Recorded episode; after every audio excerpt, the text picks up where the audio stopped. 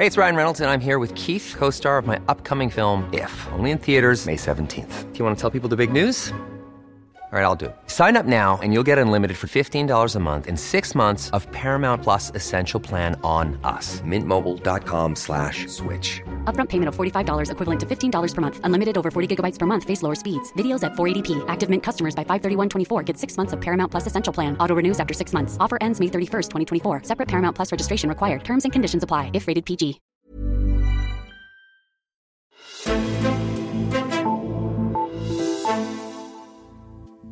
Og vi er, som et lille land i en stor verden, dybt afhængige af internationalt samarbejde.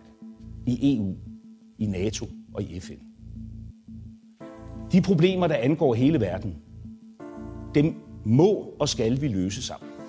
Ja, her var det Lars Løkke Rasmussen, der i sin nytårstale adresserede de globale problemer, det velintegrerede flertal af borgerne med ikke-vestlige baggrund, og hvor han slet ikke adresserede det paradigmeskifte, som Dansk Folkeparti for mindre end en måned siden skålede i dåsebej over at have fået igennem med finanslovsforhandlingerne. Og netop det, at Løkke slet ikke nævnede paradigmeskiftet, altså at fokus skal være på at sende flygtninge hjem frem for at integrere dem, det kan være et signal til Dansk Folkeparti fra statsministeren. Er det gode samarbejde om værdipolitikken mellem Dansk Folkeparti og Venstre ved at være slut? Det skal vi tale om i dagens Altinget Azure. Mit navn er Henrik Axel Bugter. Og til at tale om det, der har jeg brug for dig, Esben Schøring. Du er magasinredaktør her på Altinget, og så har du skrevet den bog, der hedder Værdikæmperne sammen med Michael Janrup, som dykker ned i VK-regeringerne fra 2001 til 2011. Velkommen til dig. Tak skal du have det er jo særligt i, øh, fra 2001 til 2011, at der har været politisk fokus på det her med udlændingepolitikken, værdipolitisk fokus. Øhm, men Esben Søring, du har skrevet en, en analyse her i Altinget efter nytår, hvor du spekulerer lidt på, om den her, det her fokus er ved at slutte mellem Dansk Folkeparti og, og, og Venstre. Hvad er det, du mener med, at den måske er ved at bryde ned, den akse? Det, jeg mener, det er, at, at øh, man kan kigge på Venstre og Dansk Folkeparti samarbejde som sådan en akse, hvor dansk politik har har drejet øh, siden øh, 2001. Øh, og, og når jeg rejser spørgsmål om, hvorvidt det stadigvæk øh, er sådan, så er, det, så er det, som du nævner i, i, i introen, jo netop fordi, at øh, Lars Løkke Rasmussen i sin nytårstale lagde vægten et helt andet øh, sted end øh, på paradigmeskiftet, og han Øh, samtidig med, at han selvfølgelig understregede, at der skulle være øh, opslutning øh, fra alle i samfundet til, til, til liberale, republikanske næsten øh, værdier, så understregede han jo også det her med, at, at, øh, at det ikke bør være sådan, at man bliver slået i hardcore med, med altså at, at, at øh, muslimer i Danmark bliver slået i hardcore med hinanden. De skal også være individer, man bærer ikke et kollektivt ansvar øh, øh for, hvad andre andre gør det. Og, og, og når man kigger tilbage i historien, mm. øh, og det er jo en, en, en historisk sådan, analyse, jeg har lavet, så har Lars Løkke fra, fra det øjeblik, han bliver øh, statsminister i 2009, lagt vægten et helt andet sted, end der, hvor hans forgænger, Anders Fogh Rasmussen, havde lagt det, øh, øh, og i det samarbejde, øh, Venstre havde med Dansk Folkeparti op igennem øh, nullerne fra, fra, fra, fra, altså fra 2000 faktisk, ikke? Mm. altså frem mod mm. valget 1 og så, og, og så frem til, til 11. Og allerede dengang, der, øh, der, altså der var en sjov ting ved den der tale der, med øh, Lykke holdt, nytårstalen han holdt. Det var der, hvor han rakte armen frem og sagde, henvendte sig direkte til, til danskere med ikke-vestlig baggrund. Det var en kopi, en, øh, en reprise af den første nytårstale, han holdt i 2010, øh, hvor han også rakte hånden frem øh, og sagde til, til, til, til danskere med ikke-vestlig baggrund, vi har brug for hver eneste af jer. Og det her, der talte han meget om, om arbejdsmarkedet. Og det gav også dengang, øh, hvad det hedder, øh, skænderier med Dansk Folkeparti, ligesom det har gjort her nu. Ikke? Søren Espersen var ude efter øh, Lykkes øh, nytårstale og, og, og var forarvet over, øh, at, han havde, at Lykke havde talt om ordentlighed og imod Brexit og nogle af alle de her emner, øh, indvandring EU, som Dansk Folkeparti står stærkt på. Så man kan i hvert fald konstatere ved at kigge øh, både historisk på det og kigge på det nu, at der er ikke enighed, der er ikke fælles fodslag øh, på et emne, som jo har bundet DF og Venstre sammen, nemlig værdipolitikken i almindelighed og mm. udlændingepolitikken i særdeleshed. Og det er jo lidt, det, det, du, du, du skriver lidt i analysen om, at den, den stammer måske lidt fra det her med, at Dansk Folkeparti prøver at positionere sig som et midterparti, sådan lidt i radikal forstand, at man kan prøve at forhandle den ene og den anden side med, med, med, med udlændingepolitikken. Ja. Hvad er det, du ser, at, at det går hen og, og skaber problemer for DF? Jamen, det man kan sige, øh, det, det er jo, at op igennem nålerne, der var udlændingepolitikken ikke bare afgørende, eller vigtig for vælgerne, den var også afgørende for valget. Man kunne kun få en stram udlændingepolitik ved at stemme borgerligt, eller stemme på DF, ikke? borgerligt eller på Dansk Folkeparti. Og det, der jo er sket nu, det er jo, at Socialdemokratiet siden øh, 2015, altså siden Mette Frederiksen bliver bliver formand meget mm. aktivt, meget, meget tydeligt, øh, meget, meget gentagende, har understreget, at vi tog fejl, nu går vi også ind for en stram øh, udlændingepolitik. Og det har været parallelt med, at at, øh, at øh, Christian Thulesen Dahl har omfavnet Socialdemokratiet på det her område og sagt, at vi kan også arbejde sammen med Socialdemokratiet om den stramme udlændingepolitik. Øhm, og, og det er jo det, der er hans forsøg på at træde mm. ind på midten af, af dansk politik. Ikke? Øh, og det, det, der, det, der så bliver er paradox, det, det, det er jo en stor forskel fra nullerne. Ikke? Ja. Altså for nullerne kunne du kun ligesom stemme til højre for at få den stramme udenrigspolitik. Nu kan du få den, nu, altså uanset om den næste statsminister hedder Lars Løkke Rasmussen eller Mette Frederiksen, så får vi den stramme øh, udlændingepolitik. Og det betyder, øh, at udlændingepolitikken vigtig, ja, afgørende, nej. For vælgerne. For vælgerne. For du får den uanset hvad. Du får den stramme udlændingepolitik, uanset hvad. Ligesom vi får en lang række andre ting, uanset hvad. Vi får den universelle velfærdsstat, vi får SU, vi får øh, folkepension, vi får alt det der. Det får vi uanset hvem det er, vi stemmer på. Ikke? Og det vil sige, at der er nogle andre emner, som partierne skal konkurrere med hinanden om, for at vinde vælgernes gunst. Og det er jo det, vi kan se, når vi har kigget på de her øh, undersøgelser, vi laver her på Altinget, over øh, hvad det er, vælgernes dagsorden er. Vi kan se, at social øh, politik fylder meget, vi kan se, at sundhedspolitik fylder meget. Her senest kunne vi se, at klimapolitik lige pludselig havde taget sådan en, et, et, et ret kraftigt hop ja, opad. Hop, ja og var blevet det vigtigste lige pludselig for, for vælgerne.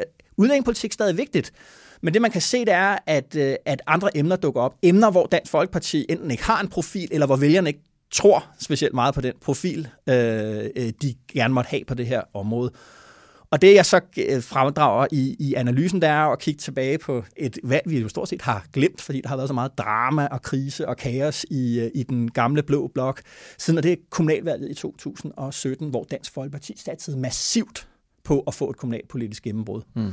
Og det, der er sjovt ved Dansk Folkeparti og valg, det er jo, at de har haft en nærmest klaverjant Altså, de bruger ikke fokusgrupper, de bruger ikke alle mulige analyser og konsulentydelser for at finde ud af, hvor vælgerne står. Den følelse, DF'erne har haft, inde i maven, den erfaring, de har haft af verden, den har de været vant til, den har haft en enorm resonans ude på den anden side af Christiansborg tykke mure. Mm. Det var der ikke ved KV17. Der, der gik de lige pludselig halvandet procentpoint tilbage på trods af, at man havde satset øh, så voldsomt på det. Ikke?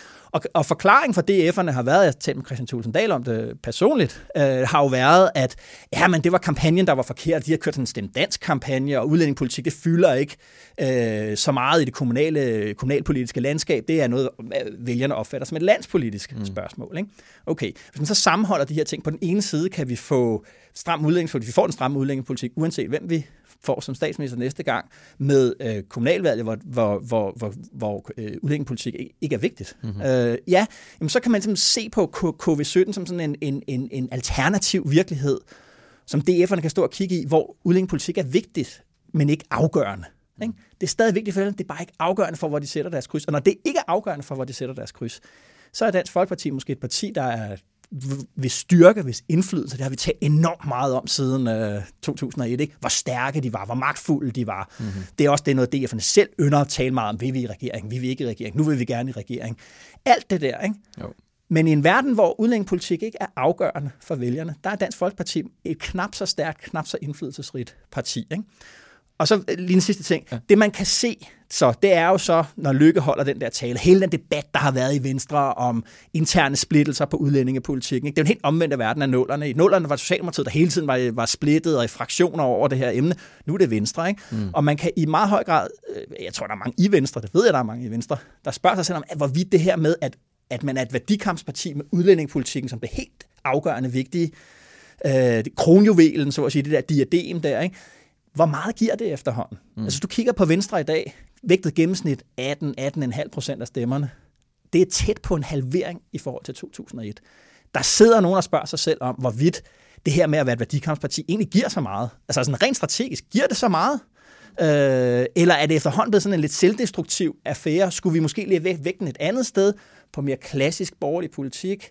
Vækst, erhvervsfremme, lavere skat, reform af den offentlige sektor, frihandel, det internationale, alt det Lars Løkke Rasmussen jo talte om i sin nytårstale. Mm. Men det er jo også, øh, hvis Venstre nu skulle gå hen og gøre det her, øh, og på en eller anden måde distancere sig fra Dansk Folkeparti, så er det vel også en, en eller anden måde at, at udskyde magten. Altså, de har vel brug for Dansk Folkeparti og de stemmer for at komme til magten igen.